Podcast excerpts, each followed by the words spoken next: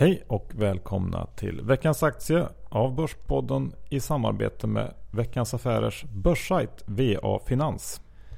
Ja, och som vanligt är det med John Skogman och Johan Isaksson vid rodret. Precis. Och nu är det lite kuling på gång. Ja, du är bäsigare än någonsin till ett bolag som är rätt kassa om man ska vara lite fyndig. Precis, för du pratar om, eller vi ska prata om Itab. Itab Shop Concept som är ett fint bolag men som vi brukar säga skilj på värdering och bolag och i det här fallet så har det faktiskt eh, spårat ur. Johan, du kanske ska börja med att berätta lite om vad Itab gör? Ja, för att göra det snabbt så kan man säga att Itab tillhandahåller butiksinredning, självutcheckning och lampor och belysning åt eh, stora kedjor. Ja, och då kan man fråga sig hur sexig den här verksamheten verkligen är när du beskriver det sådär. Och det är något som marknaden fullständigt har gått eh, bananas på är den här eh, eh, självutcheckande kassor som många tror ska bli framtiden. Ja, de har ju en eh, produkt som heter EasyFlow som förväntas slå igenom stort. Vi får se, än så länge finns den vad jag vet bara ute på test hos Lidl och där har den varit i eh, ett och ett halvt år och sånt va? Ja, och den har jag provat och är inte jätteimponerad.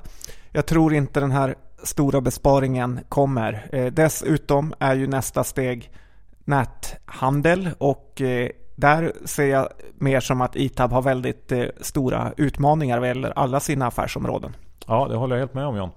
Och hur värderas det här då? Jo, på årets resultat så handlas aktien till P-tal kring 30. Nästa år väntas det sjunka lite grann till någonstans 26 kanske gånger EPSen.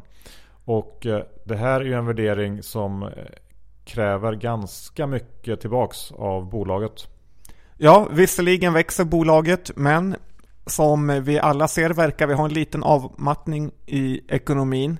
Och då kommer Itab självklart drabbas hårt. Som ni hör så är de i en ganska konjunkturkänslig eh, bransch. Ja, och sen så får man ju då komma ihåg att eh, i värderingen så ligger det ju då en förväntan på att självutcheckningssystemet ska börja generera intäkter och det har vi inte sett eh, röken av än så länge.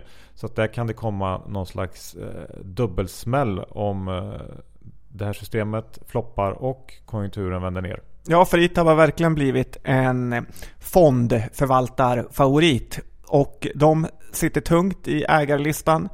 Eh, det verkar som att många tror att Itab är de enda som jobbar med självutcheckning och det finns många, många fler bolag som är inom det här området. Ja, precis John. Där ska man nog ta och läsa på lite om man eh, tror att det är så. Det är såklart en sälj som ni hör. Vad har vi för riktkurs John? Den står kring 280 kronor idag. Ja, jag tycker att ser vi några svagheter som helst i det här bolaget så bör aktien kunna leta sig ner åt 200-lappen. Ja, helt klart så är det. Och den kommer ju ut alldeles strax så det kanske kan vara läge. ja, precis. Du, har du några aktier i Tab? Jag antar att det inte är så? Nej, jag har inga aktier och heller, heller ingen blankad position. Nej, och jag är i precis samma situation som dig. Det var våran rekommendation den här veckan. Tack så hemskt mycket för att ni lyssnade så hörs vi om en vecka igen. Tack och hej!